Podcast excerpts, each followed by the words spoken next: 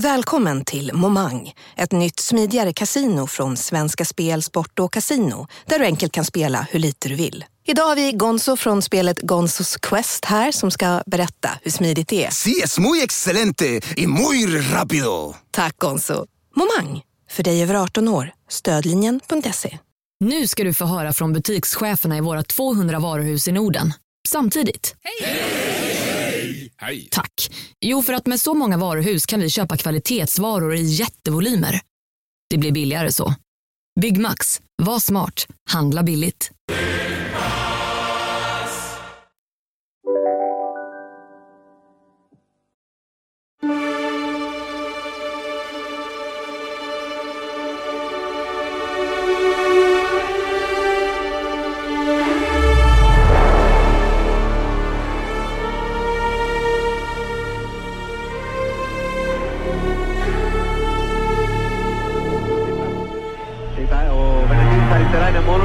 Είδε. Πάει να τον κλείσει ο Ετσεμπερία. Του κάνει και μια τρίπλα ο Βενετίδης για να τα αποδώσει αυτή που έφαγε νωρίτερα. Για να δούμε το σούτα του Γιανακόπουλο. Γκολ! Γκολ! Γκολ! Εκπληκτικό γκολ για τον Στέλιο Γιανακόπουλο. Μπράβο στην εθνική μας. Σε ένα πολύ κρίσιμο σημείο το 43 με το δεξί του Στέλιο Γιανακόπουλου. Η μπάλα καρφώνεται στα δίκτυα του Ίκερ Καζίγιας. Σέντρα η κεφαλιά από τον Αντράδε, πολύ δυνατή και πολύ ψηλά. Πάνω από τα και δοκάρια πέρα του παίζουν- Αντώνη Από εδώ και Νικοπολίδη. πέρα παίζουμε καθυστερήσεις. Παίζονται οι καθυστερήσεις και ο Φρίσκ δεν μας δείχνει πόσε είναι οι καθυστερήσεις. Η κεφαλιά από τον Νούνο Βαλέντες στρώνεται στο Ζαγοράκι που κάνει το σουτ πάνω στην κίνηση. Βλέποντας τον Ρικάρντο εκτός θέσης. Εγώ, Είναι εγώ out. παρατηρώ το ασύλληψη στον αγώνα, εγώ βλέπω τον Μπέρκ. Για να δούμε. Να το! Τελείωσε! Είναι αλήθεια! Είναι αλήθεια! Η Ελλάδα είναι πρωταθλήτρια Ευρώπης! Είναι αλήθεια! Σφύριξε ο Μέρκ! Η Ελλάδα το κύπελο ψηλά! Ποιος να το πίστευε! Το όνειρο! Το μεγάλο ταξίδι για την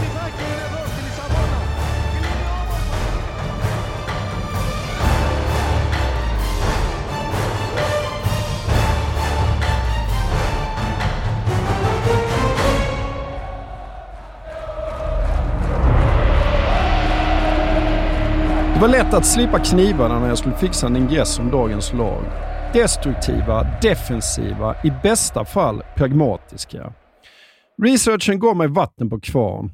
Den enda underdogen alla vill ska förlora. Det vackra spelet hade tårar på kinderna, var några omdömen. Men så tänkte jag efter. Så att inte jag hyllade Cholo Simeone för några avsnitt sedan för sin fotboll. Och hyllar jag inte devisen att göra det bästa med det man har, Ännu några avsnitt tidigare hyllade vi Eurofighten Mark Wilmots som ett kampschwein. Och det är nog där jag hittade mest rättvisa om detta lag. Det bestod av 11 kampschweins och en kung. Och som deras landsman Platon en gång sa, skönheten ligger i betraktarens ögon. Ja, och som den brittiska premiärministern Winston Churchill i alla fall påstås ha uttryckt det under andra världskriget. Fram till och med nu har vi sagt att greker kämpat som hjältar. Nu ska vi säga hjältar kämpar som greker. Och jag vet inte, men själv är jag helt oförstående inför den där tankebanan som innebär att det på något vis skulle reducera ett skrällgäng ifall de har spelat defensivt eller allmänt knussligt eller icke-spektakulärt. Jag är inte förvånad över det. Det är klart att de har spelat på det sättet.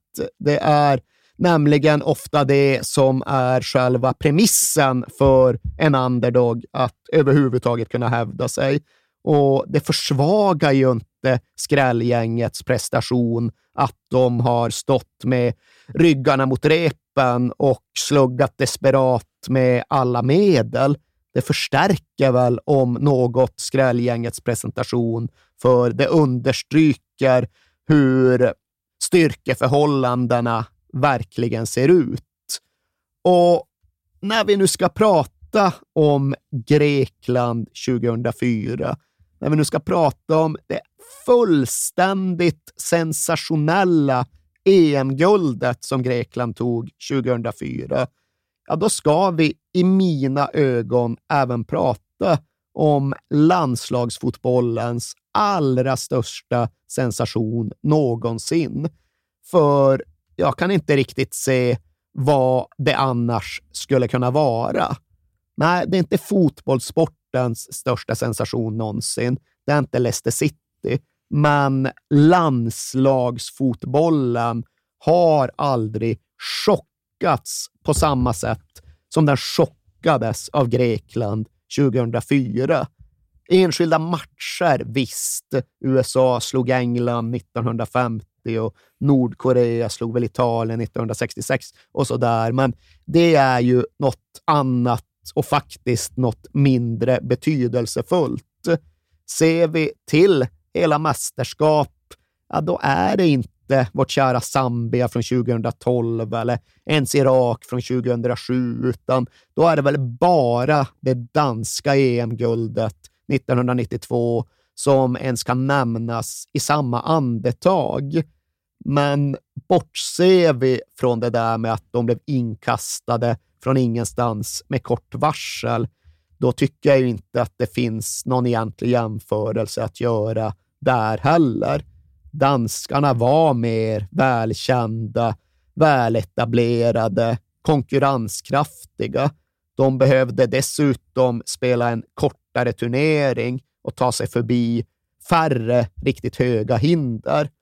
Så nej, det grekerna gjorde 2004, det saknar motstycke. Och det är väl om något ett faktum som förstärks ifall vi tittar på punkten där allt började. För när den tyska tränaren Otto Rehagel tog över som förbundskapten för det grekiska landslaget, ja, då innebar hans allra första match på det nya jobbet att grekerna åkte upp till Helsingfors och förlorade mot Finland med 5-1.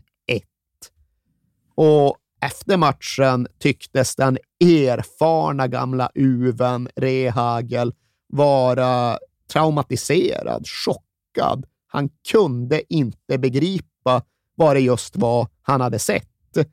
Det här var inga greker som kämpade som hjältar. Det var inga hjältar som kämpade som greker, utan det var ett fotbollslag som tycktes totalt och fullständigt ointresserat av hur matchen det spelade skulle sluta. Regel sa att ah, jag har sett mycket, men jag har aldrig sett detta. Jag har faktiskt aldrig sett ett fotbollslag som totalt struntat i att kämpa. Ett lag som förlorar varenda 50-50-duell och ett lag som hålls tillbaka av ett väldigt allvarligt attitydsproblem. Och när Rehagel pratade om det attitydsproblemet, då syftade han inte enbart på den totala icke-insatsen i Helsingfors, utan han pratade egentligen om hela den korta tid han dittills hade haft med det grekiska landslaget. För han hade mötts av en sorglig samling omotiverade, ointresserade spelare där flera tycktes vara på gränsen till det rena myteriet. Rehagel pratade såklart själv ingen grekiska, men han tog hjälp av en tyskfödd spelare som hette Konstantinidis för att ja, få tolkhjälp och översättning. Men det visade sig i efterhand att den här Konstantinidis, han vågade inte ens fullfölja sitt uppdrag. För så fort Rehagel försökte instruera eller till och med kommendera, ja, då fick han eh, förolämpningar tillbaka. Då fick han spelare som helt enkelt vägrade tillbaka. Och ja, då fick han ord som var så olämpliga kastade i sin riktning att Konstantinidis inte ens pallade att översätta dem. Och det var framför allt en situation med den erfarna ytterbacken Grigorios Georgatos som underströk detta. För Rehagel hade någon idé om att de skulle spela med wingbacks och Georgatos, han tänkte inte vara någon wingback. Han spelade minsann för Inter och skulle det nu komma någon tysk och säga till honom hur äh, det skulle inte bli något av med den saken. Och ja, han vägrade helt enkelt. Han vägrade utföra Rehagels uppgifter och order. Laget vägrade sedan att genomföra matchen på ett sätt som var det minsta respektabelt. Och Otto Rehagel, ja, han fick väl rätt och slätt konstatera att det han nu hade kommit till, det var ett landslag som var trasigt och som därtill faktiskt hade varit sönder i ganska många år. Ja, för att om vi går tillbaka till vårt kära VM 1994 så gör ju Grekland ett sensationellt uselt VM. Va? Ja, så var det verkligen, men det var inte så det skulle bli. För VM 1994, det skulle ju bli en fotbollsfiesta i grekiskt blåvitt. Det var första gången någonsin som Grekland hade kvalificerat sig för ett VM och dessutom skulle ju då turneringen då arrangeras i det USA som rymmer ja, miljontals exilgreker. Det lät bra på förhand, allt det där, men i själva verket så kom det väl att bli så att ja, men det grekiska landslagets förberedelser överskuggades av festligheter. Det var från den ena ceremonin till den andra ceremonin. Det var från den tredje grekiska föreningen till den fjärde grekiska föreningen. Och exakt hur mycket det där påverkade, det vet jag inte, men det var ju uppenbart för alla att när det grekiska laget väl skulle börja spela VM-fotboll, ja, då var det inte förberett. Då var det inte startklart, för premiärmatchen gick mot Argentina och då är det ju bra att vara hyfsat med i matchen.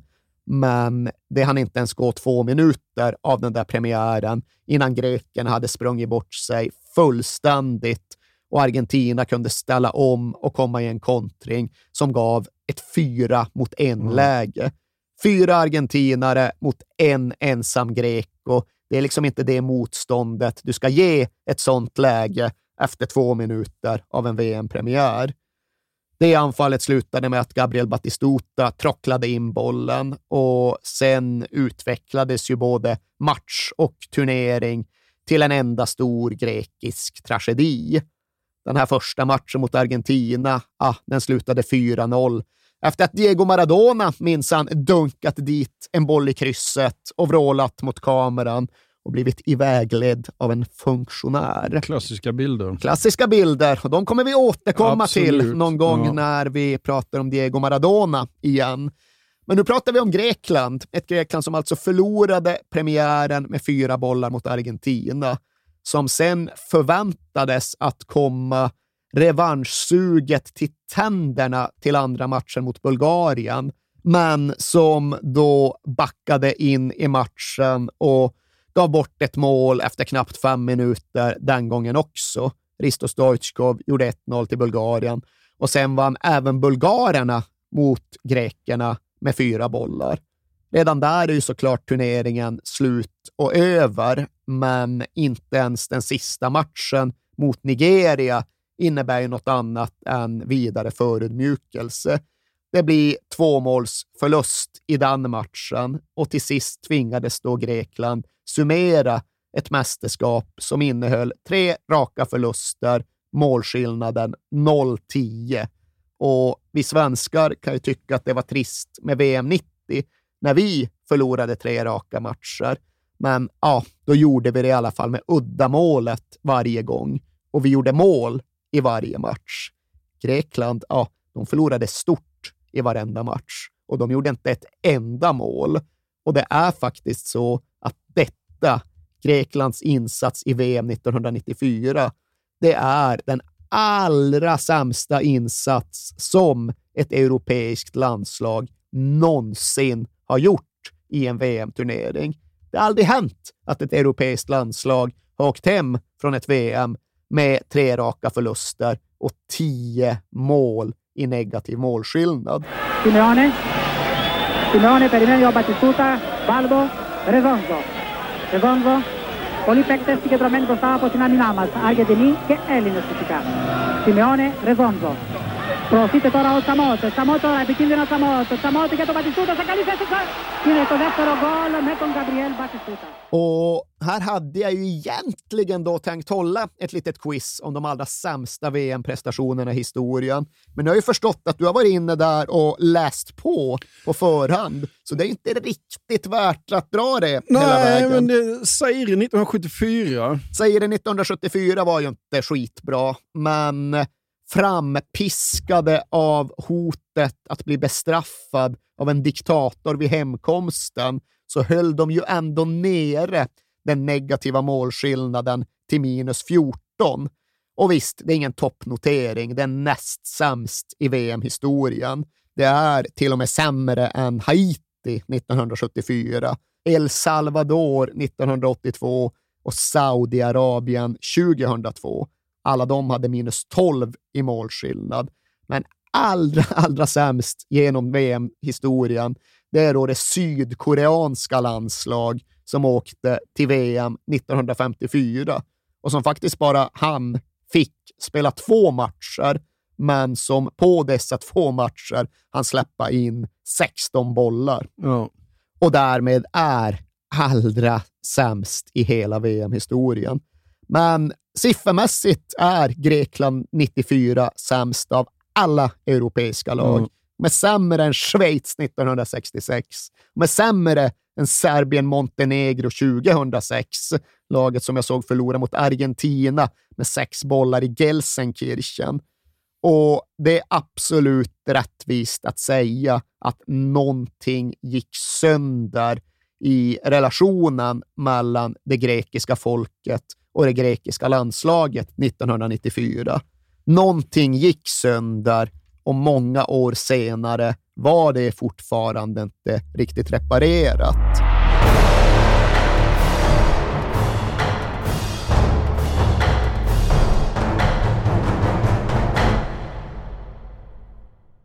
Håkan, Ja. vi har ju en 90-åring med oss precis som vanligt. Och det är ju Verkligen. Svenska Spel och Stryktipset. Ja, Mm. och därför är det så bra att vi är sponsrade av Stryktipset. Ett spel från Svenska Spel, Sport och Casino för dig över 18 år. Exakt.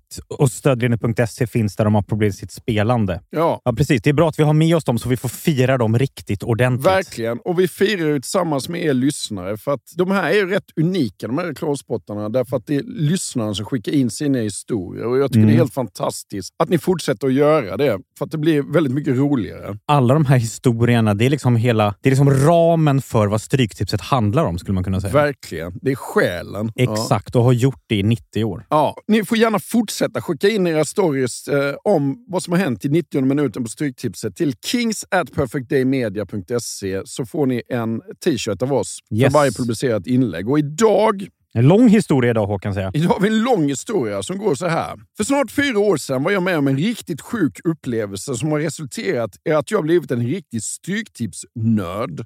Det var coronatider och Premier League-premiär. Jag och min sambo skulle hem till svärföräldrarna på middag, men innan vi åker dit hinner jag lägga en liten slumpartad 64-raderskupong.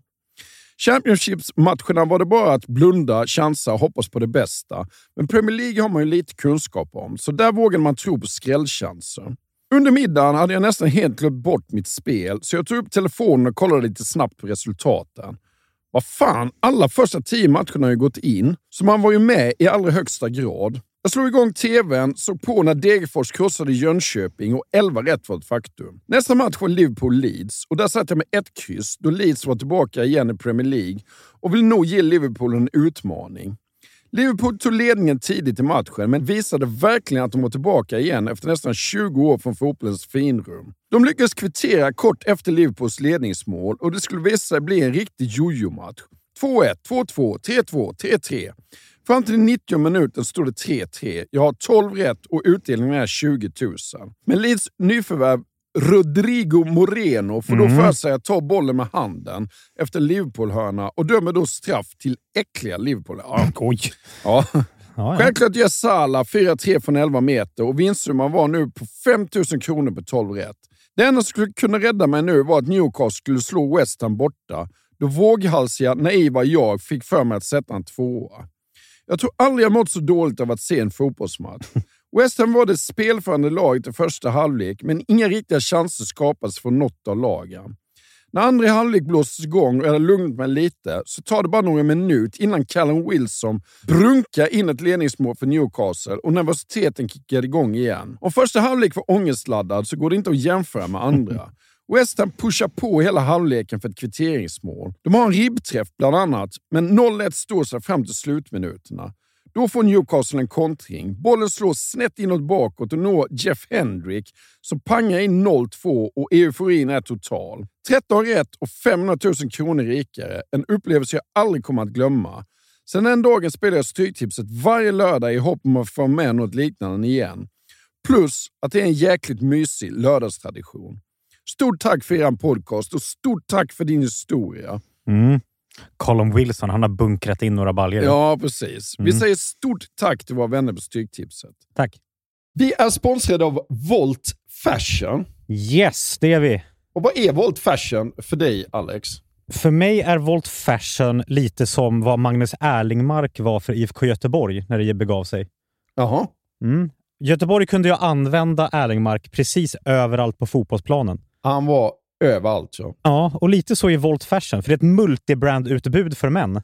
Förstår du vad jag menar då? Just det. Mm. Ja. Du hittar tröjor, skjortor, kostymer, kavajer, byxor, you name it. Allting. Från märken som These Glory Days, Oscar Jakobsson, Tiger of Sweden, Eton, Samse Samse, J. Lindberg och Flippa K. Exakt. Och min Voltbutik som jag brukar gå in i ligger i PK-huset här i Stockholm. Ja, just det. Och det finns ju 40 butiker i Sverige och här finns ju allting. Sweaters, Allting. skjortor, kostym, kavajer, byxor. Allt du behöver både till fest och vardag med alla de här schyssta märkena du räknar upp. Och nu är det ju dags för festligheter. Våren är väl ändå här, det måste vi säga.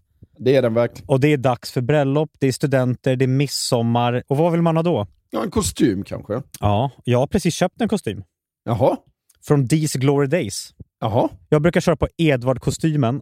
Ja, och det är alltså en urblandning. Det tycker jag är ett måste i kostym. Jag gillar inte linne och sånt där, utan det är ull som jag gillar. Och så måste det vara regular fit, inte slim fit på mig. Jag Nej. gillar när det liksom är lite mer rakt och, och stiligt. Så den har jag gått loss på. Jag gillar ju Oscar Jakobsson. Ja, ja, ja, ja. Svenskt, skönt och där kan jag även tänka mig linne faktiskt. Och sen är det ju så här att du behöver ju faktiskt inte gå in i en faktisk butik, voltbutik, även om det finns ganska många. Utan du kan ju gå in på voltfashion.com och där hittar du hela utbudet och, och kan bara klicka hem det istället. Så klicka in på voltfashion.com och eh, välj din kostym för våren och sommaren helt enkelt. Ja, vi säger stort tack till Volt Fashion. Alex, vi pratar ju om Blackburn och då måste jag fråga dig, vad kör Alan Shearer för bil? Ja, precis. Ja, vi pratar om Blackburn den här veckan. Ja. Eh, ja. Alan Shearer. Jag ska, jag ska nog googla det faktiskt. Gör det. Jag tänker mig att han kör en riktigt sån, alltså en, en diesel. Nej, alltså det som bara jag. spottar ut. Jag tror, jag tror Shearer är en eh, riktig elkille. Faktiskt. Vad heter Blackburn? Lanc Lancastershire. Lancashire. Lan ja, exakt. Där åker han runt. Runt, runt en gammal dieselhäck. Men jag ska, Ja. jag ska googla faktiskt. Ja. Kolla. Då ska vi se. Alan Shearer Lifestyle. Alan Shearer Car. Audi RS Q8 kör Ja. han till vardags. Hybrid. Det är ju ingen dålig bil. Hybrid. Ja, 600 hästar. 3,8 sekunder på 100 meter. ja, 100 meter är det inte. 100 100 kilometer i timmen. ja. Vridmoment 800 NM. Men Säger varför pratar vi om ingenting. detta?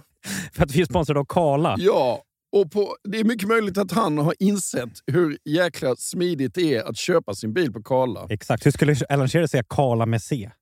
Karla. Carla. Karla. Ja. För att vi har ju eh, i tidigare eh, spottar berättat om att det är världens bästa biltjänst. Mm, Med 4,8 i. Trustpilot. Mm. Därför att vi som tycker det är jobbigt att köpa och sälja sin bil framför allt, med allt mäkt det innebär, så innebär Karla att de sköter allting åt dig. Mm. Så går du i eh, tankar med att sälja din bil och kanske vilja skaffa dig en elbil eller en elhybrid så ska du gå in på karla.se. Jag är lite sugen på att skaffa en laddhybrid. Ja. En sån Audi. Ja, ja, ja. Jag tror inte riktigt att jag kanske har råd med det den. tror jag inte du riktigt men har jag, men råd jag tror att Karl har ett bra spann på bra eh, laddhybrider faktiskt. Ja. Mm. Om du går in på karla.se och knappar in din bils info så får du en snabb och gratis värdering och ett bud. På din bil. Mm. Väljer du att acceptera budet så får du gratis upphämtning av din bil i hela Sverige. Just det. Och pengarna på kontot direkt vid upphämtning. Mm. Alltså det kan inte bli smidigare än så. Och Karla sköter allt från pappersarbete till dammsugning av baksätet. Ja, alltså det, Det slipper jag världsklass. gärna. Alltså. Ja. Och när du ändå är i farten så kan du kika om du hittar någon ny drömbil på Karla. Audi RS Q8. Exakt. Du kan då använda din gamla bil som inbyte och endast betala mellanskillnaden om du vill köpa en ny. Kör du till exempel runt i en gammal dieselhäck så är det hög tid att uppgradera till en elbil eller laddhybrid. Eller Alan Shearers bil då. Vem i Blackburns lag från 1995 kör runt i en gammal dieselhäck idag, tror du? Nej, jag tror faktiskt ingen gör det. Tror du inte? Nej. Ja, jag tror i alla fall att anfallspartnern där till Alan Shearer, Chris Sutton, han kör runt en gammal dieselhäck. Ja, då är det hög tid för honom att gå in på karla.se. Verkligen. Vi säger stort tack till karla.se. Tack.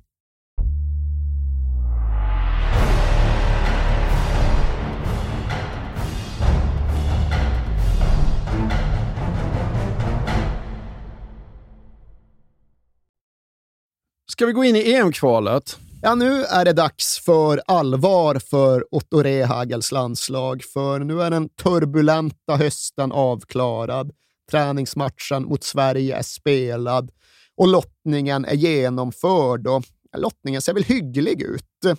Grekland lottas in i en femnationsgrupp med Armenien, Nordirland, Ukraina och Spanien. Och det är klart att första platsen i gruppen, ja, den framstår ju som svåråtkomlig, för den lär ju bara Spanien plocka åt sig. Och så som EM-kvalet var utformat inför 2004 så innebar andra platsen en playoff-match. Men det var väl dit som grekerna realistiskt sett siktade. Spanien lär vinna gruppen. Sen är väl Ukraina andrahandsfavorit, men vi ska väl förhoppningsvis kunna ställa till det för Ukraina. Nu har vi ju en helt ny approach, ny utländsk förbundskapten, ny inställning, ny taktik, delvis nya spelare, ny kollektivism, ny långsiktighet. Ja, men nu är det dags för ett rejält, en rejäl nystart för det grekiska landslaget. Men till en början ser det ju ut att bli absolut noll och ingenting med det där omtaget. För den första matchen spelas mot Spanien hemma. Och Rehagel har gjort Panathinaikos arena till ja, men landslagets hemmaplan, ny nationalarena, för han tyckte att Olympiastadion var alldeles för stor så länge det inte fanns någon riktig entusiasm kring laget. Men när bollen väl börjar rulla så tar det inte ens tio minuter innan Spanien har gjort mål. Valeron, geniet Valeron, har spelat fram Raul och Raul har gjort 1-0. Sen får väl Grekland ihop en hygglig forcering, men med kvarten kvar så har det ombytta roller. Raul passar till Valeron och så är det 0-2 och stängt.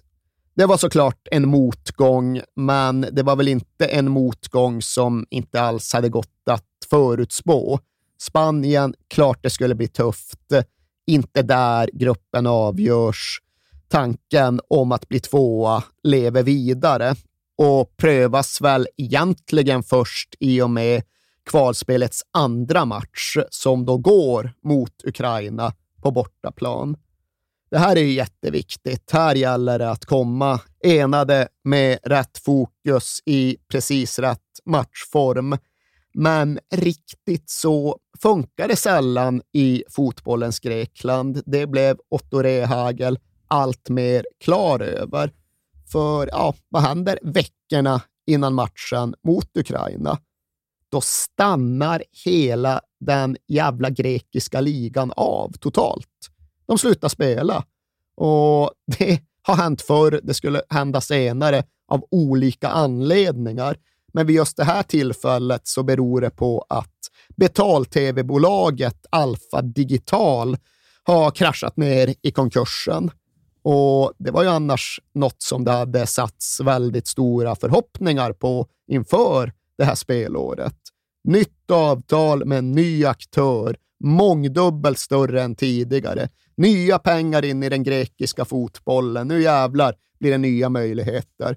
Och så hann de spela typ två omgångar, tio dagar och sen var allt bara borta. Nej, förresten, finns inget tv-bolag, finns inga pengar. Hur vill ni göra nu? Ja, hörni, det, liksom, Mm. vi skulle få fem gånger så stora intäkter, så vi har liksom budgeterat för det när vi har byggt våra trupper och gjort våra nyförvärv, så det blir lite körigt att få ihop det här. Vi tar en månad eller så och funderar. Och precis så blev det med den grekiska ligan hösten 2002. Och precis så var det när Rehagel återsamlade sin landslagstrupp för ödesmatch. Det var spelare som bara hade avbrutit sina säsonger. Och det kan väl i alla fall någon utsträckning förklara att Grekland gjorde ytterligare en slät insats när de verkligen behövde en prestation uppe i Kiev. Ukraina var lite där för att slå, för de saknade både Shevchenko och Rebrov. Men lika fullt så blev det ja, men en ganska komfortabel 2-0-seger för Ukraina efter en likblek grekisk andra halvlek. Och här höll väl uppgivenheten och fatalismen återigen på att sänka sig över det grekiska landslaget.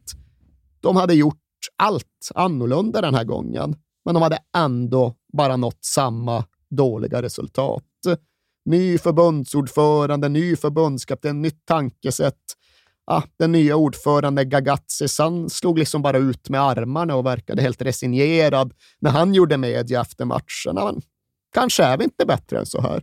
Kanske är det så jävla enkelt att det handlar inte om förberedelser eller inställning eller någon. Kanske är vi bara så här dåliga, Ja. för efter att Ukraina gjorde 1-0, då var vi ett byalag från fjärde divisionen. Och ifall nu Otto Rehagel hade lyckats bygga upp någon ny harmoni genom att försöka nollställa läget och erbjuda en miljon drachmer i bonus, ja, då var det en jäkligt bräcklig harmoni.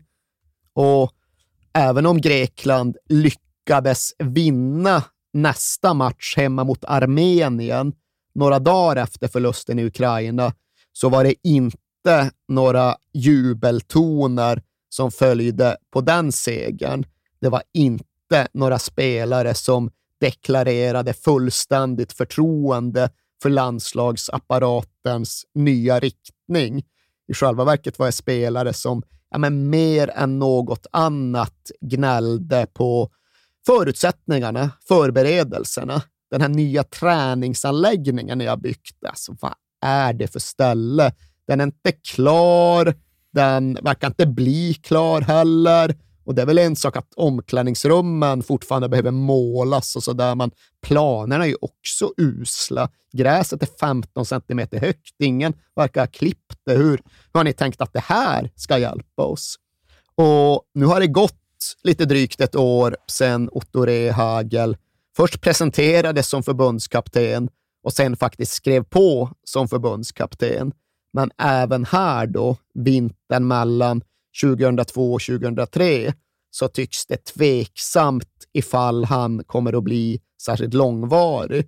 För det som händer är att Bayer Leverkusen, ett lite förlusttraumatiserat Bayer Leverkusen, behöver ny väg framåt efter ett uppslitande 2002. De hör av sig med ett lukrativt erbjudande till Otto Rehagel om att gå in som ny sportchef. Det är inte självklart hur den förfrågan ska besvaras. Rehagel funderar, Rehagel vacklar och Rehagel bestämmer väl sig till sist för att helt enkelt ta ett rejält, ärligt, uppriktigt möte med den här förbundsordföranden Gagatsis, för själv har han väl fått rapporter om hur snacket går i grekisk press. Där finns det ju ingen övertygelse. Hur är det egentligen i förbundsledningen? Vill de mest bara bli av med honom? Ja, men då är det här tillfället.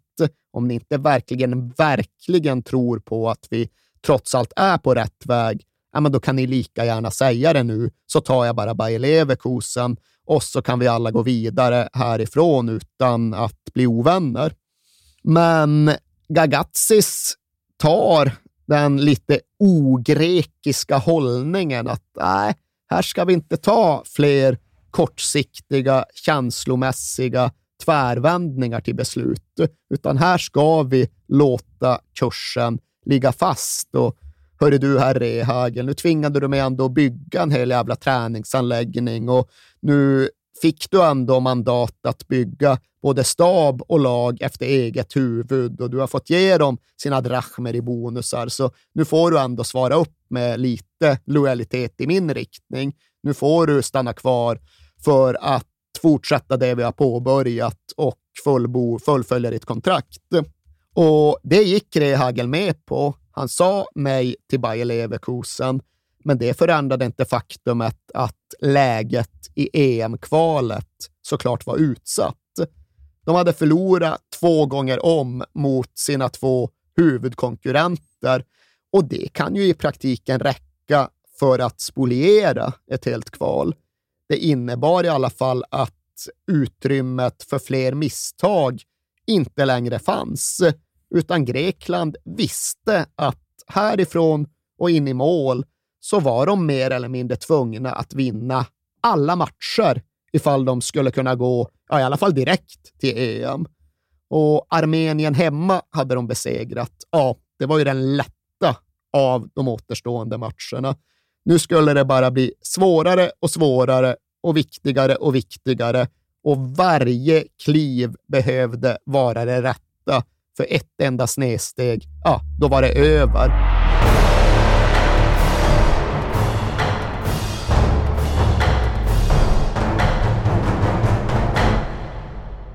Ja, det är ju klart, såklart tufft att samla ihop och det blir inte mindre tufft när matchen är Spanien borta. Va?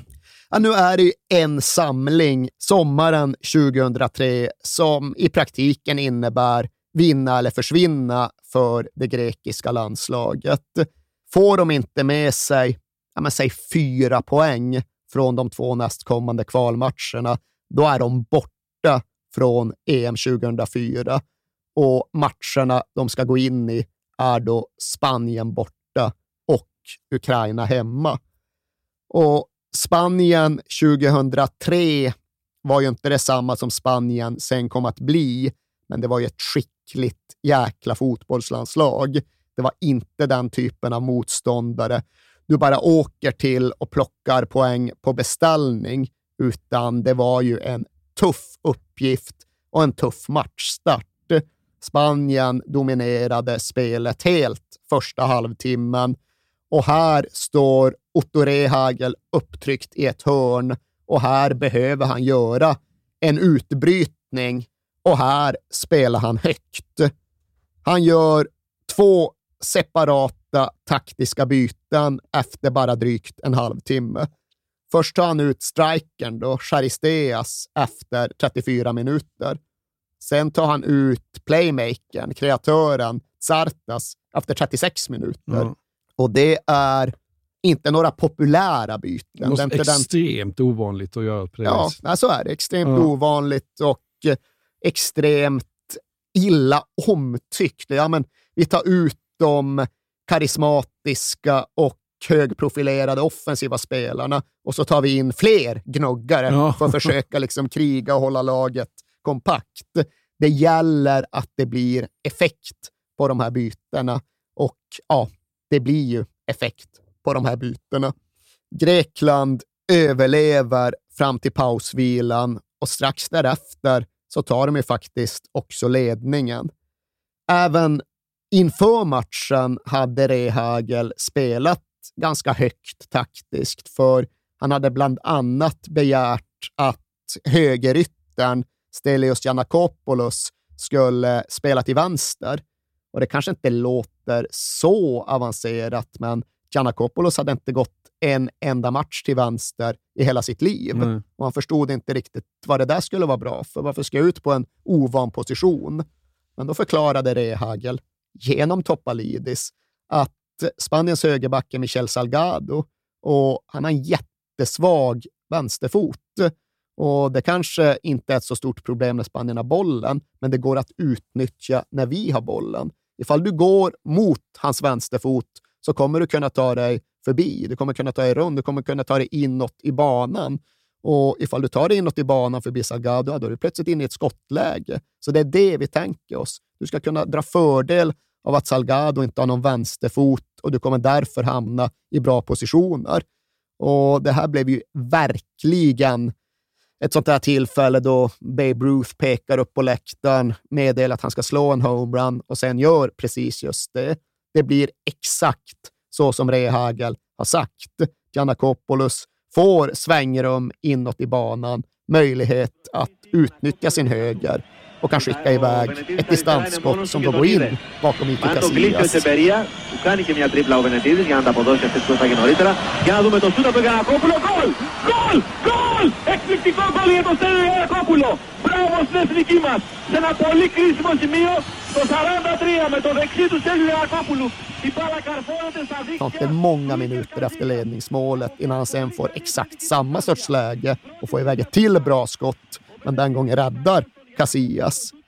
Men det här blir då matchen då Otto Rehagel verkligen demonstrerar att han inte bara är en bullrig och karismatisk relationsbyggare. Han är även en modig och pricksäker taktiker med näsa för betydelsefulla detaljer.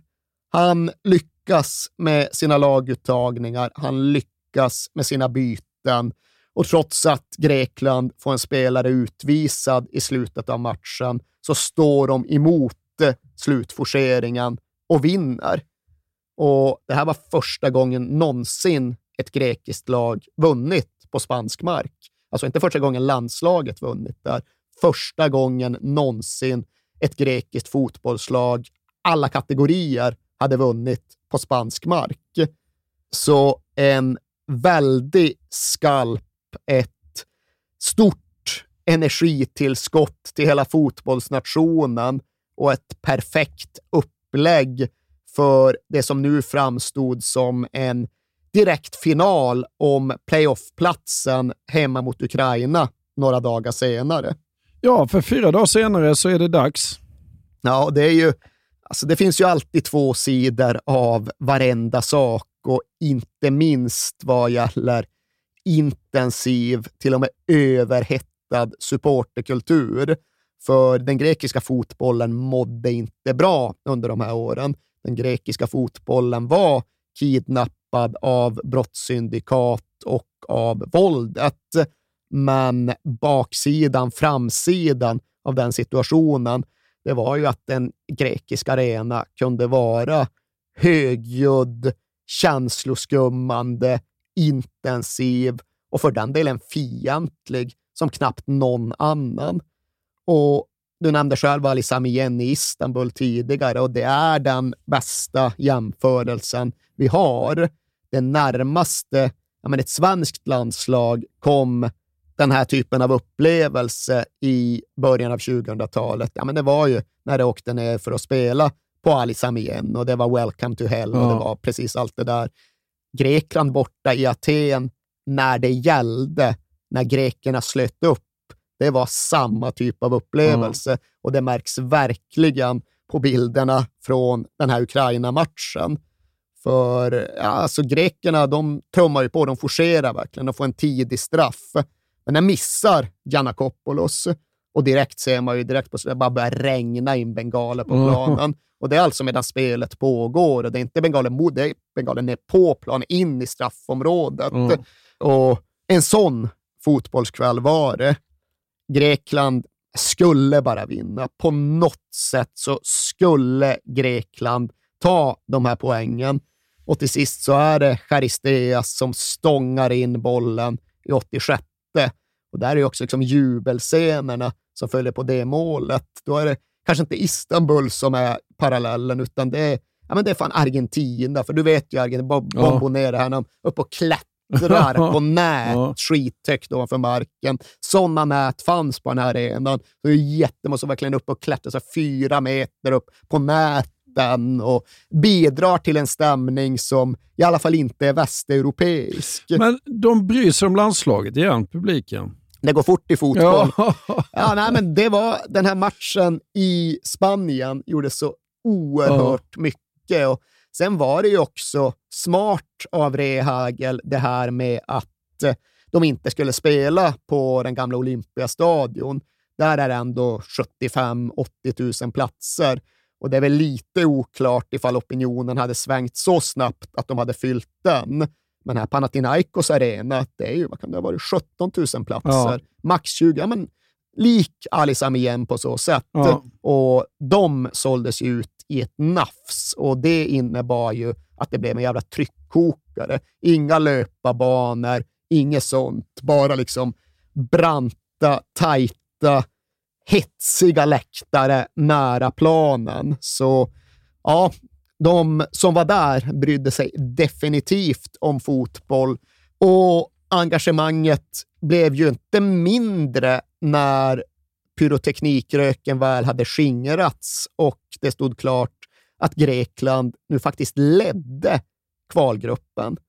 Det var inte bara så att de hade hämtat igen efter den svaga starten och tagit grepp om playoffplatsen, utan nej, de ledde gruppen för de andra topplagen hade också kastat bort poäng längs vägen. Ukraina hade tappat poäng i både Jerevan och Belfast och Spanien hade inte heller vunnit i Nordirland. Därtill hade Ukraina och Spanien spelat kryss mot varandra och plötsligt så stod grekerna där på tröskeln till ett nytt stort mästerskap. Παλιά του Καραγκούνη για τον Τζάρτα. Αυτός πάνω στην κίνηση ευχαριστώ! Καταπληκτική σέντρα από τον Τζάρτα. Η προβολή από τον Χαριστέα. Η μπάλα στα δίκτυα. Η μπάλα στα δίκτυα του Σοφκόφσκι που δεν το πιστεύει. Δεν μας πειράζει καθόλου αυτό. Ένα μηδέν για την ελληνική ομάδα. Ο Άγγελος Χαριστέας. Το έβδομο του γκολ με την εθνική.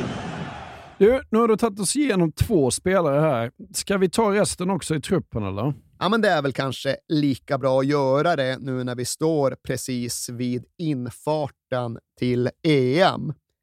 Grekerna ställde ju då upp i ja, men en 4-5-1 uppställning av väldigt ovanligt snitt. För det var inte en rak fyrbackslinje, utan det var ju en fyrbackslinje med en markerande mittback, en klassisk tysk mandecker och en libero som svepte upp allt det som blev över. Och det var därtill ett spelsätt där Otto Rehagel använde sig av man-man-markering även i andra delar av planen. Och det innebar ett eko ja, 25 år tillbaks i tiden till en tysk 1970-talsfotboll som de allra flesta trodde var historia. Men i alla fall, en 4-5-1-uppställning där då Antonios Nikopolidis var självklar i målet. Fyrbackslinjen, den var då lite udda i sin funktion och där spelade då den markerande mittbacken Michalis Kapsis. Och det var lite speciellt med honom, för han skulle fylla 31, men var ändå en nykomling i landslaget. Det var en sån där spelare som Otto Rehagel hade identifierat och lyft upp för att hans markeringsegenskaper var precis det som han eftersökte. Och bredvid slash bakom Kapsis spelade då Trajanos Dellas Libero. Trajanos Dellos som Rehagel gillade att kalla kolossen på Rhodos. Sen var han inte från Rhodos, han var från Thessaloniki, ja. men det tyckte väl Rehagel var skitsamma. Ja. Han var i Rehagels ögon en fyr som de andra båtarna orienterade sig efter. Ja. Och Dellas var ju storvuxen. Han var lång och reslig och ifall man bara tittade på honom så var det lätt att tro att det där är väl en kille som lever på sin fysik. Men sån var han inte. Han levde i första hand på sin klokhet, sin speluppfattning och sin timing. Och han kom att vara alldeles sensationellt lyckad i detta EM. Väldigt framstående i turneringen var även den 23-åriga högerbacken Giorka Seitaridis. En sensation som bara virvlade ut på EM-plattformen och gjorde den till sin. kvittade vem han gick mot. Han fick ändå ett övertag på sin kant genom sin fart, sin intensitet, sitt riv i spelet. Och om Seitaridis ändå var något av en doldis så var vänsterbacken Takis Fyssas faktiskt mer välbekant i värdnationen Portugal. Han spelade nämligen sin klubblagsfotboll där på den här tiden och han hade dessutom gjort ett stort avtryck just den här våren. José Mourinhos Porto var ju på väg att vinna rubbet. Champions League, portugisiska ligan, varenda turnering du kastade mot dem. Men i den portugisiska cupfinalen så tog det då stopp mot Benfica eftersom den grekiska vänsterbacken Takis Fyssas gick och gjorde det avgörande målet. Framför backlinjen sen tre innermittfältare där den mest renodlat defensiva av dem egentligen var den minst fysiska. Angelos Basinas, visst, han kunde spela fysiskt, han kunde vinna, han kunde tackla, men han var kanske framför allt känd för sitt eh, lugn med bollen. Och bredvid honom, egentligen framför honom, ja, där låg Theos Sagorakis och Giorgos Karagounis.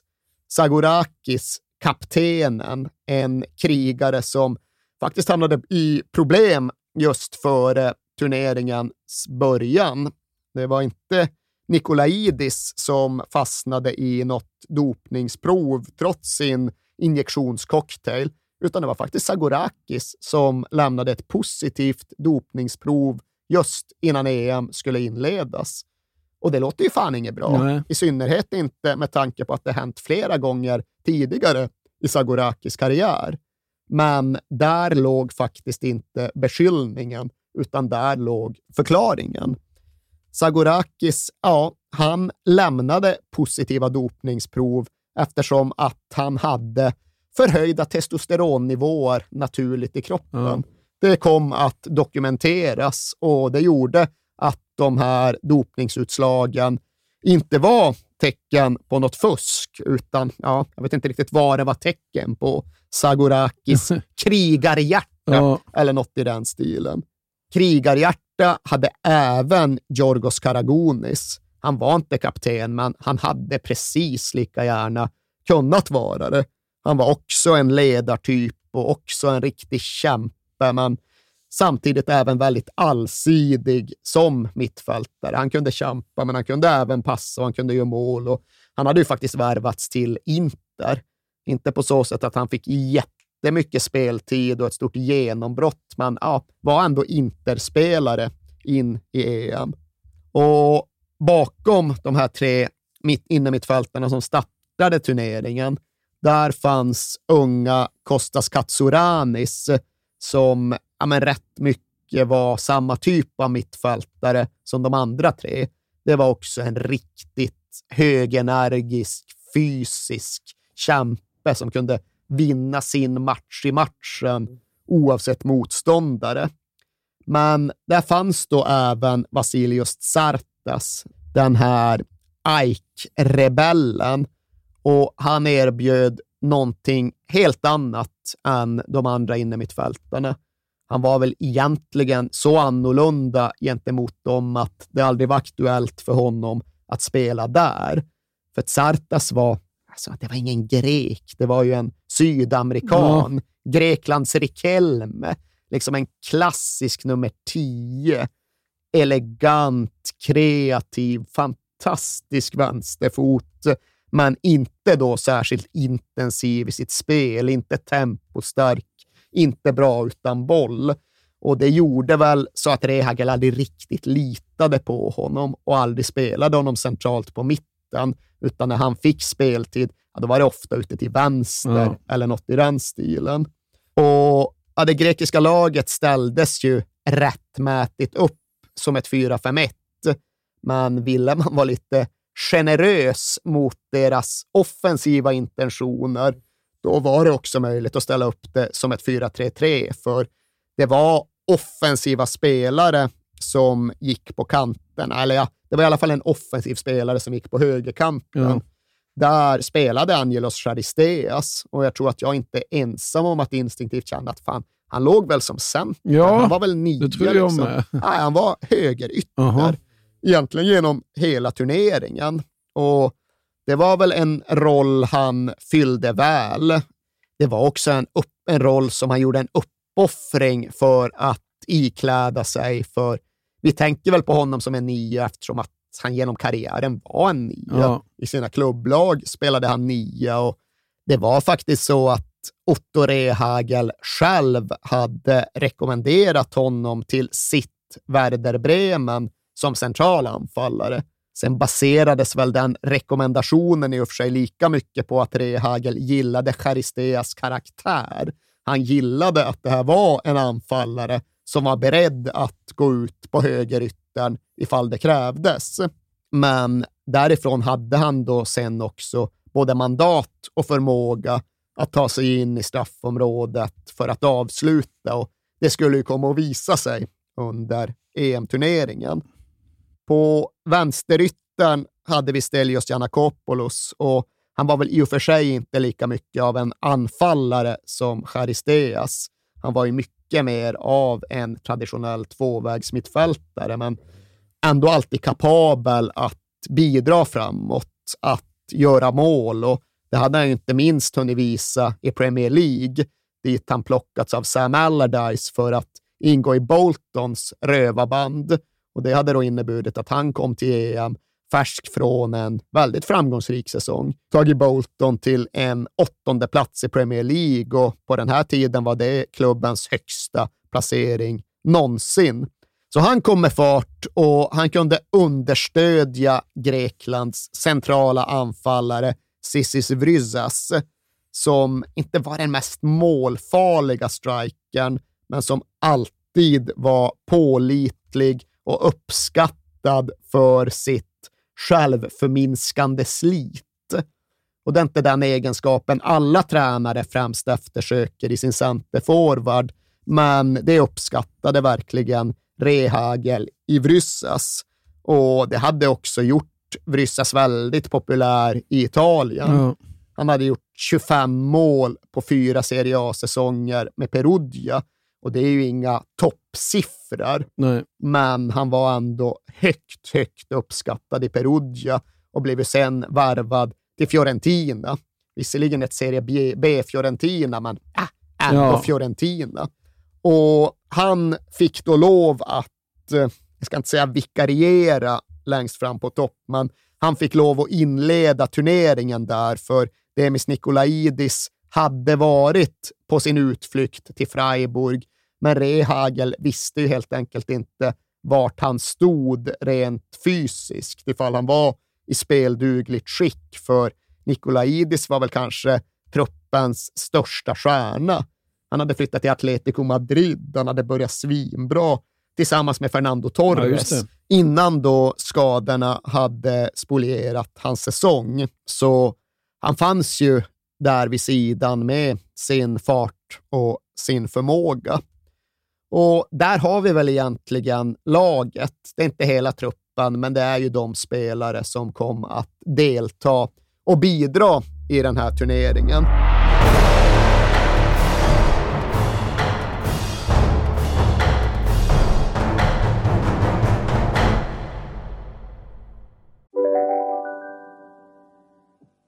Hej, Synoptik här. Visste du att solens UV-strålar kan vara skadliga och åldra dina ögon i förtid? Kom in till oss så hjälper vi dig att hitta rätt solglasögon som skyddar dina ögon. Välkommen till Synoptik. Demideck presenterar Fasadcharader. Dörrklockan. Du ska gå in där. Polis? Effektar? Nej, tennis tror jag. Pingvin. Alltså jag fattar inte att ni inte ser. Va? Nymålat! Men det var många år sedan vi målade. Demideckare målar gärna, men inte så ofta. Ni har väl inte missat att alla takeaway förpackningar ni slänger på rätt ställe ger fina deals i McDonalds app. Även om skräpet kommer från andra snabbmatsrestauranger. Exempelvis... Åh, sorry. Kom, kom åt något här. Exempelvis... Förlåt, det är något skit här. Andra snabbmatsrestauranger som... Vi, vi provar en talning till. La, la, la, la, la. La, la, la, la. I premiären, så, som du säger, så möter de Portugal och det ser ju på pappret väldigt, väldigt svårt ut. Ja, men alltså, det är ju ett Portugal i karnevalstämning Ja. också, för du ska ju komma ihåg det här med att Porto just har vunnit Champions League.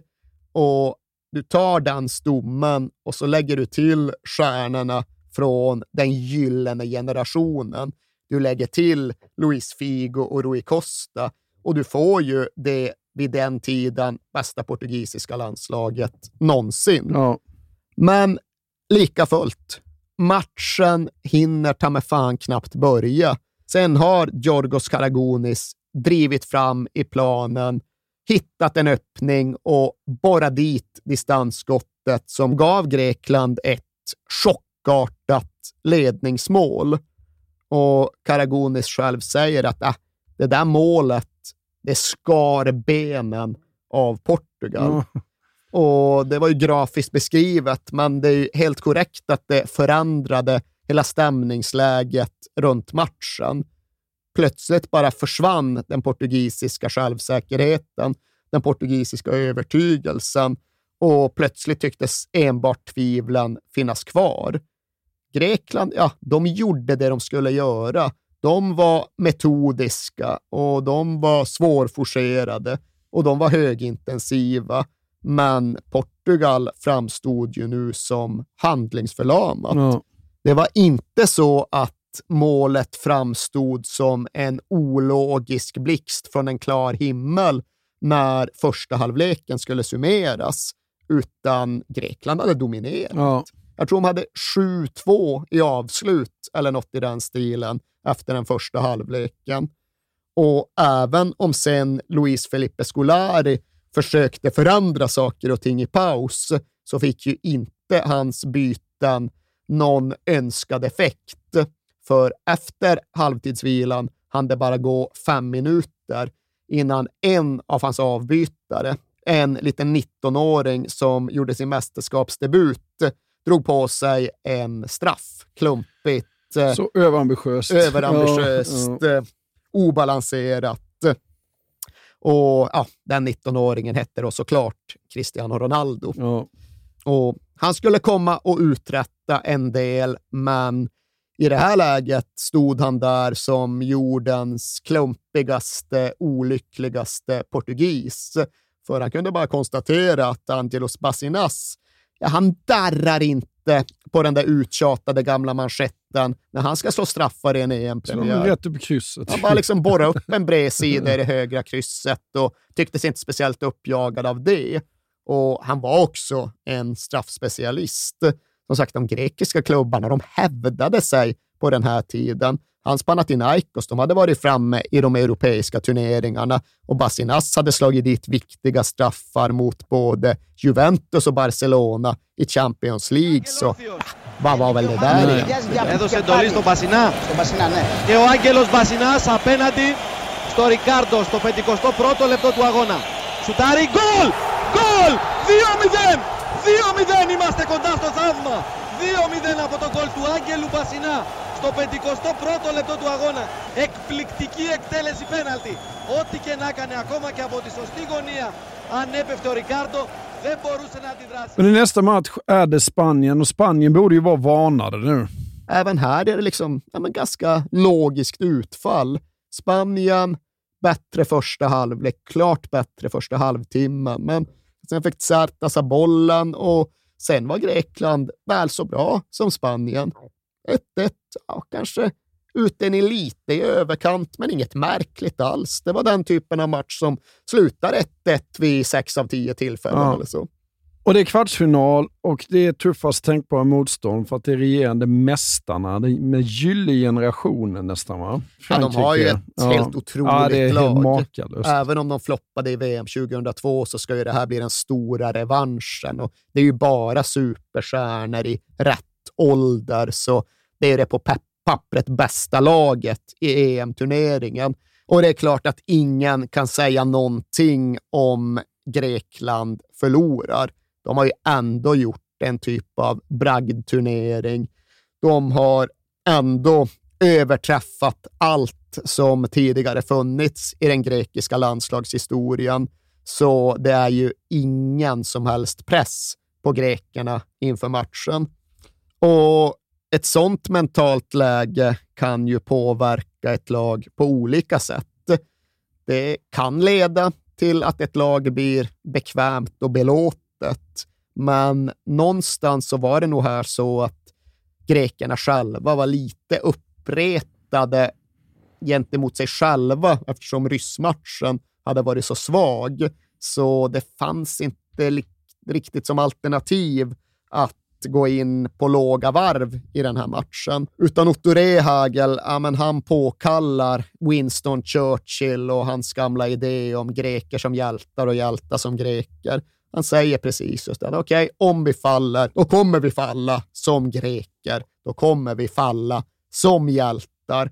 Och i omklädningsrummet inför matchen, ja, då avslutar han sitt peptalk med att skuggboxas med sin assistent Topalidis. Han sa att nu ska ni ut och möta Muhammad Ali. Och gör ni det, då är det så här. Ni måste se här. Man kan inte släppa garden, för då blottar man och då får man en smäll. Ni måste hålla garden och sen då stinga som ett bi. Det är han som pratar om att liksom dansa som en fjäril och stinga. Nu är det ni som ska göra det mm. och det är väl tyvärr inte bevarat på rörlig bild så vitt jag vet, men man får ju liksom bilden i huvudet av någon så här Björnen Baloo-situation mm. när han liksom dansar runt i en eh, lustiger virvel för att lära Mowgli och annat eh, innan han sen skickar ut sitt lag till en match där alla förväntar sig att de ska falla, men där de ändå inte har någonting att förlora.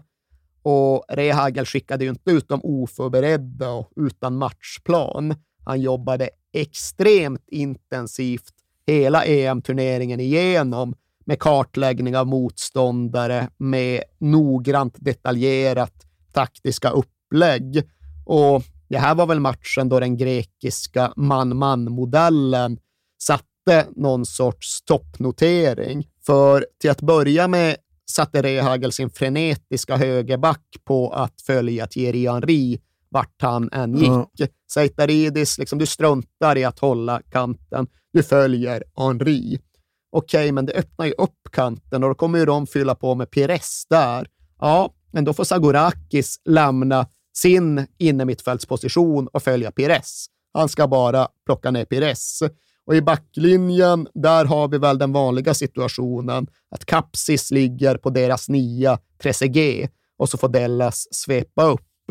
Ja, okej, okay, visst, men har vi inte glömt något nu? Zidane? Ja, ja. ja okej, okay, men både Karagunis och Fyssas, ni får ligga på Zidane. Så i praktiken dubbelmarkering på Zidane. I realiteten faktiskt ja, men en situation där hälften av Greklands utespelare är uppbundna av olika typer av man-man-markeringar i det defensiva spelet. Ja. Och det ser du jävlar inte ofta i ett stort mästerskap på 2000-talet.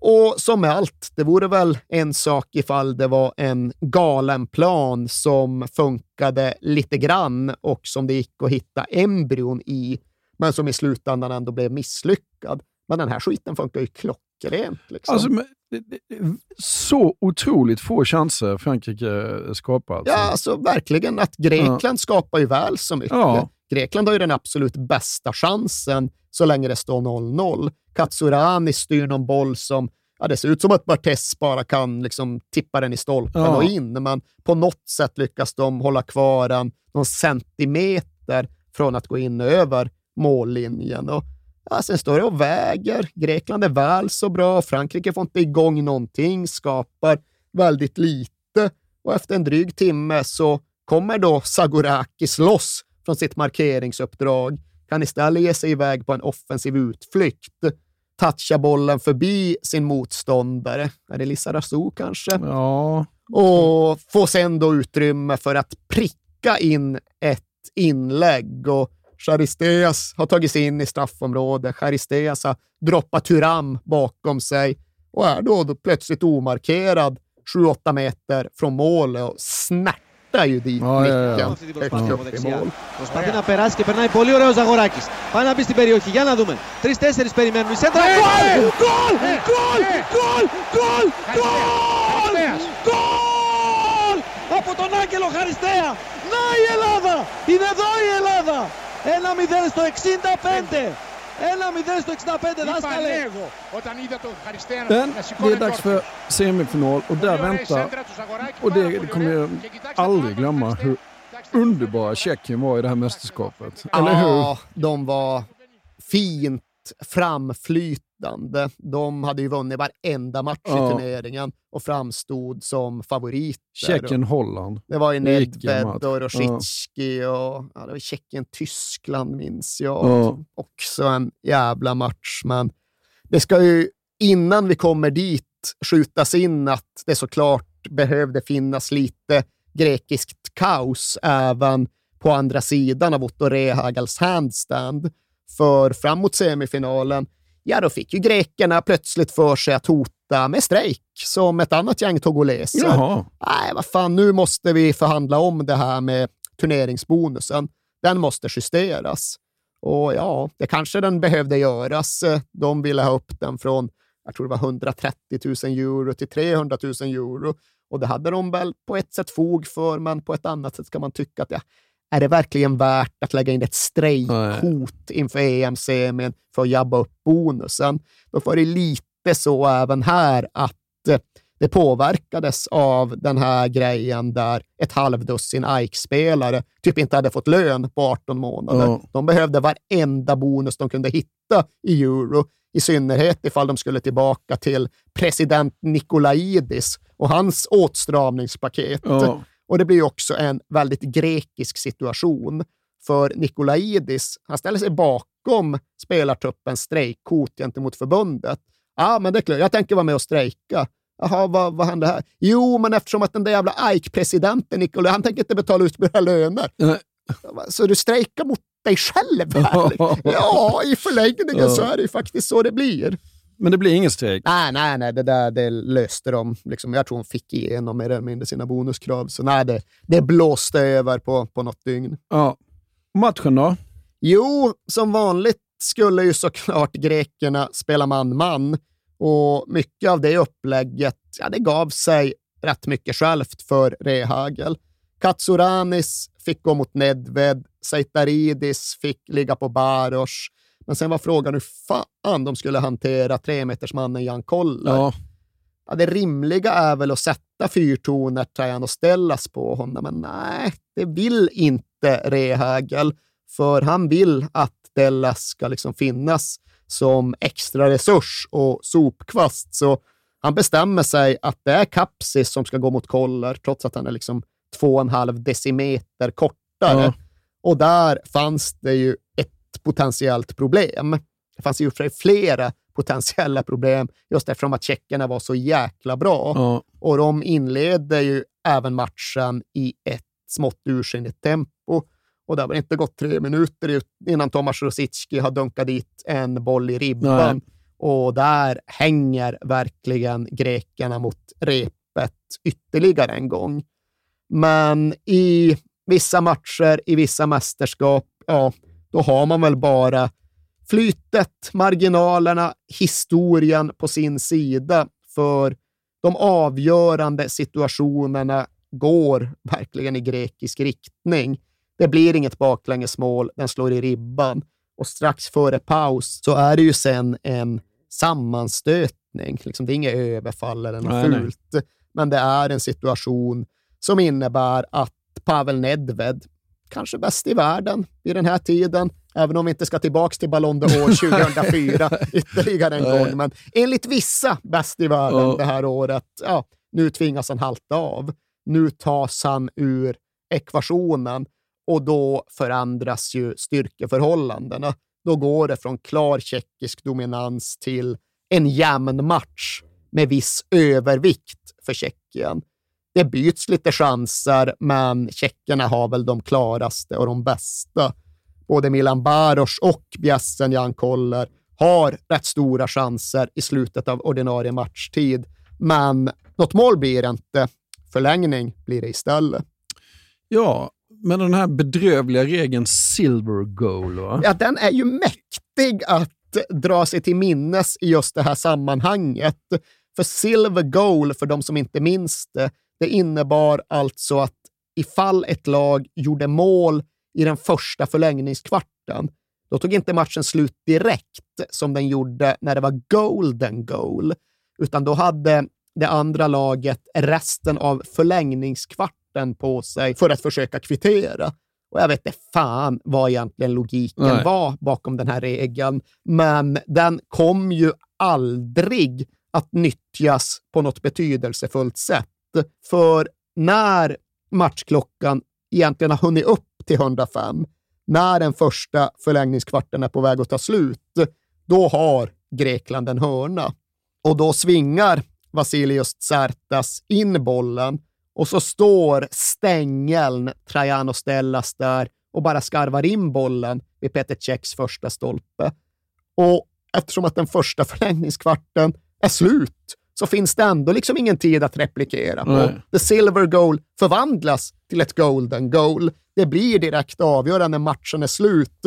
Och det som är lite lustigt med detta, det är ju att det här, ett helt obetydligt silver goal så tillvida att den inte aktiverar regeln, ja, det blir det enda silver goal som någonsin görs Ja. i landslagsfotbollens historia.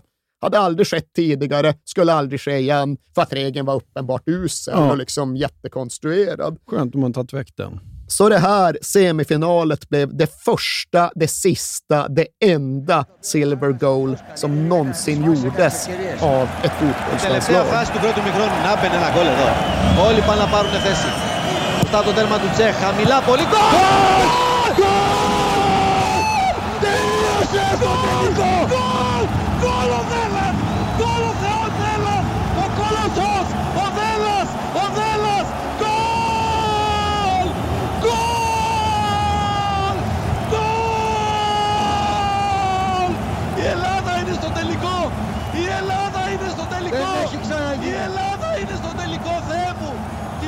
Βραδιά, τη μεγάλη πορεία! Αλήθεια να τα ακούσει όλη η Ευρώπη! Να τα ακούσει όλος ο ποδοσφαιρικός πλανήτης! Είναι γκολ! Είναι γκολ! Δεν ξέρω αν έχουν Vet du förresten vilket som var det allra sista golden goal som gjordes? EM i England, vilket... Ja, det är 96. Det är 90, Bierhoff. 96, ja. Men Ja, men det... var ju ett golden goal, va? Ja, det var det väl. Ja. Men nej, regeln hängde i rätt länge efter det. Den var rätt uthållig, golden Ja, men det är det enda jag minns av den egentligen. Det sista golden goal som någonsin gjordes, det känns faktiskt lite bittert att behöva konstatera. För det gjordes av tyskan Nia Künzer i VM-finalen 2003. Det var alltså det målet som innebar att Sveriges damer inte fick någon chans på sig att replikera när Tyskland gjorde mål Jaha. i förlängningen. Det var vår jävla VM-final som rök på historiens sista golden goal. Ja, det skäms jag att jag inte minns det. Då. Jag blir postumt förbannad. Ja. Men då slår ut Tjeckien och hur är läget inför den här finalen? Jo då, grekerna är rätt entusiastiska där hemma. Det har inte varit en enormt stor grekisk supporterskara som har funnits i Portugal under turneringen. Inte obetydlig heller. De har haft sina 4 5 6 tusen Ja. på matcherna, men nu blir det ju en anstormning. Grekiska förbundet kräver 12 000 biljetter, får 12 000 biljetter och ska då försöka liksom flyga ut ja, men säg 10 000 på väldigt kort tid. Och det kräver en del av den berömda grekiska organisationsförmågan. Jaha. Det är passkontor som tvingas hålla extra öppet för att det ska utfärdas pass. Och det är liksom en hel flygflottilj som måste aktiveras och det är ju sån oerhörd förväntan som ligger i luften. Och jag kan ju tyvärr inte ens imitera grekiska, men det är den här sången om Sikoseto, Togamimeno, som ekar över hela Europa, hela världen. Lyft den, lyft den nu den jäveln, ska det i praktiken betyda. Ja. Men ja, utanför den grekiska diasporan, den grekiska världsbilden, så är det ju inte heller nu speciellt många som tror att det är särskilt realistiskt att superskrällen faktiskt ska förverkligas. För det är ju trots allt Portugal i finalen. Ja. Och okej okay för premiären, men nu har de ju haft tre veckor på sig att spela ikapp sig själva, att lära sig av misstagen. Den här gången kommer de ju klara det. Och Grekland var därtill lite decimerat så tillvida att Karagounis hade gått och dragit på sig ytterligare en varning i semin och därmed var avstängd. Och Karagounis var en jätteviktig spelare, men Karagounis alltså, han tog ett gult i alla matcher han spelade Ja, under ja. EM-turneringen. Ja. Spela två, två gula, avstängd. Ja, tillbaka. Spela två, två gula, avstängd igen, borta ur finalen. Och det var ett avbräck, men vad fan, det funkade med Katsuranis. Han kunde ligga på däck och liksom stänga ner honom och Ja. göra nytta på så sätt. Och det förtog ändå inte kraften i det grekiska duellspelet som absolut var en jättestor nyckel turneringen igenom. Tydligen satte grekerna i genomsnitt in 49 tacklingar per 48. EM-match. Det säger du. Ja. Det finns olika uppgifter i den här frågan. Men inget annat land i turneringen, inget annat lag i turneringen kom ju ens upp i 40. Nej. Jag tror det var en tysk tidning som beskrev lagets spelsätt som en attack mot motståndarnas nervsystem. Och varje gång så gick man ju själv också in i samma psykologiska fälla.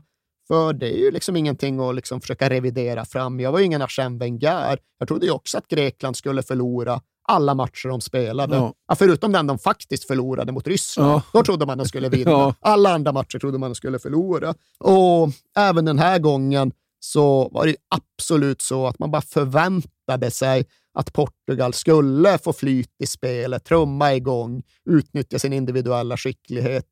Men ytterligare en gång så gjorde grekerna det rätt och slätt omöjligt för dem. Det gick inte att få något flyt i spelet mot dessa greker. För de var där och vann sina man-man-dueller hela tiden. Och gjorde de inte det så var de fantastiska på understöd.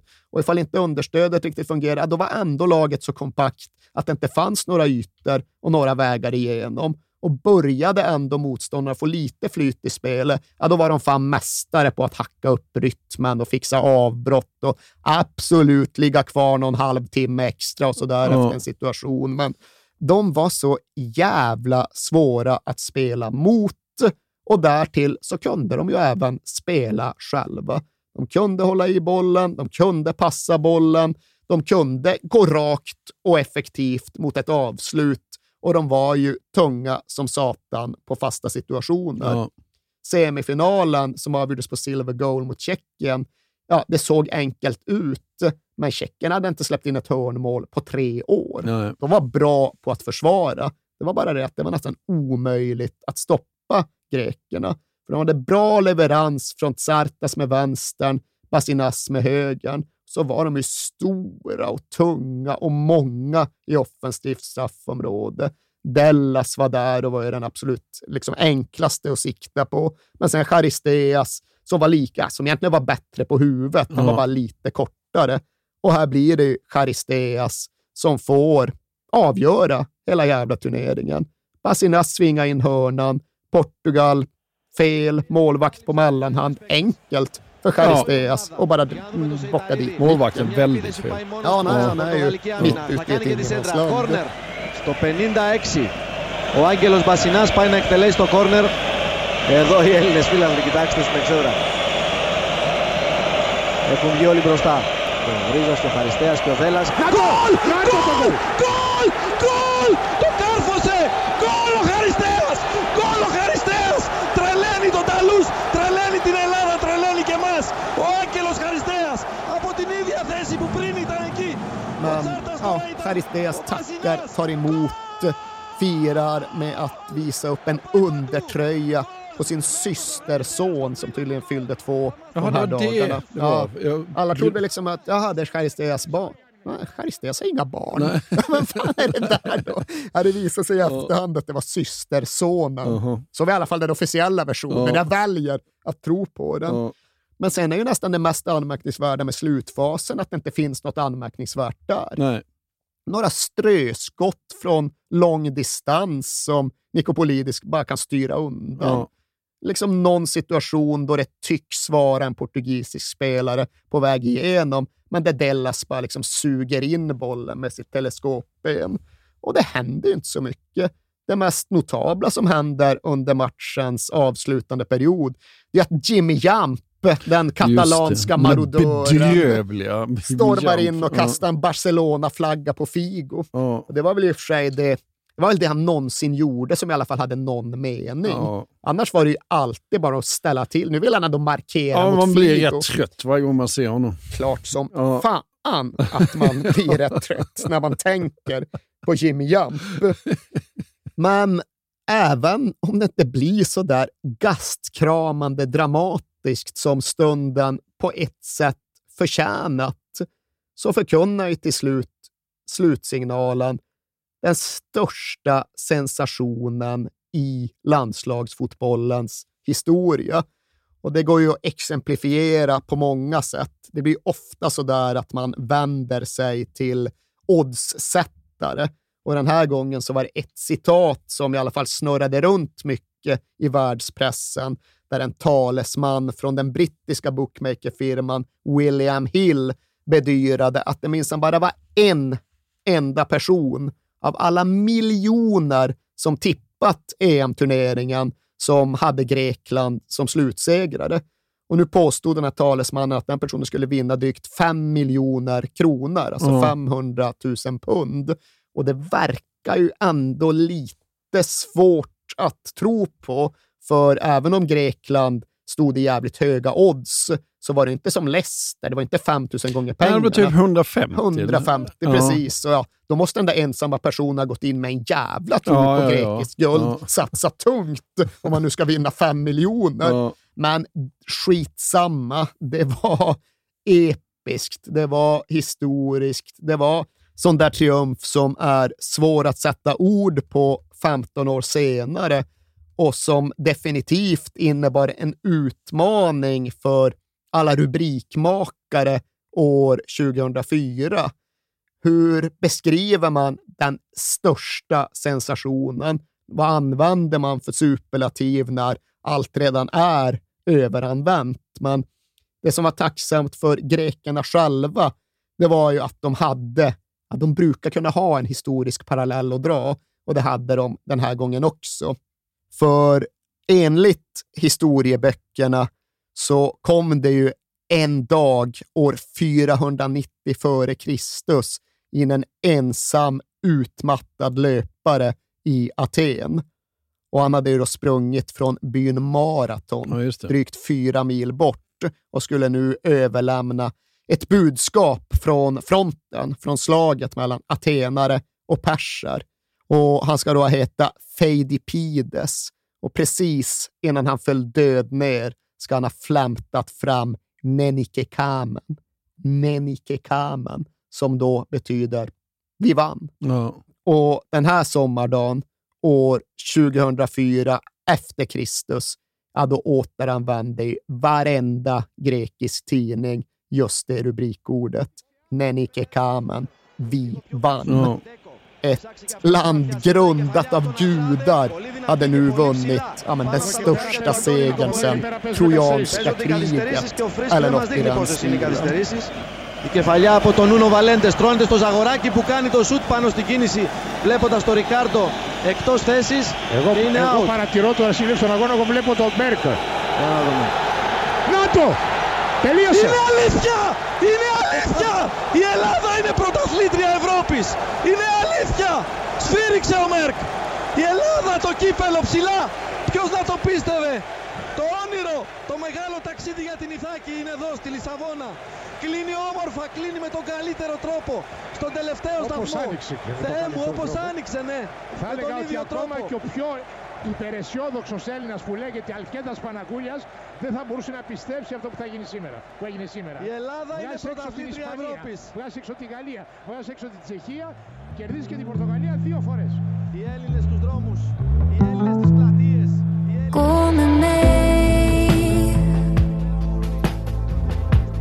Bakom skuggor ser du solen Och när du tvivlar